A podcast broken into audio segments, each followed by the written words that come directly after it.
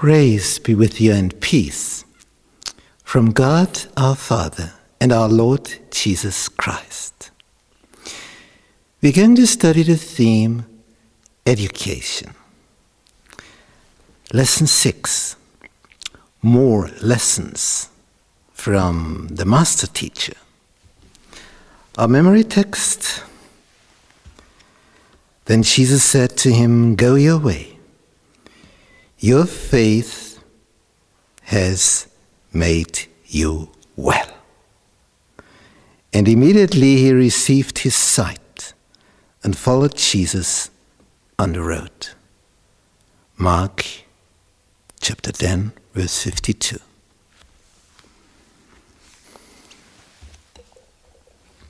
Sunday. Instead of hiding, we are with Adam and Eve in the Garden of Eden. But a dramatic change has been. After they had eaten from the forbidden tree, something happened. Their clothes of light disappeared. They, they had something very special, and now it was gone. And they looked at themselves, they were naked, and they tried to find something for their nakedness. The light had gone. And then, what did they do? They tried to hide themselves. Why so? In the past, whenever God came, they, they, were happy that He came. But now they were afraid of God's coming. Now that's, that's strange, isn't it?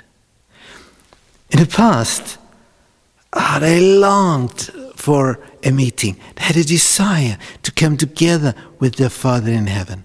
But now they were not so much interested in conversation and communication with the Heavenly Father.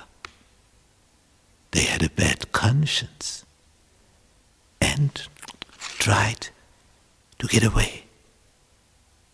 And then I heard the voice Adam, where are you? now he was here. Where are you? Have you eaten from the forbidden tree of good and evil? Where are you? And this is God's question to the very day. He asks you, Where are you? Why do you hide yourself? Come forward. He has found a solution for repairing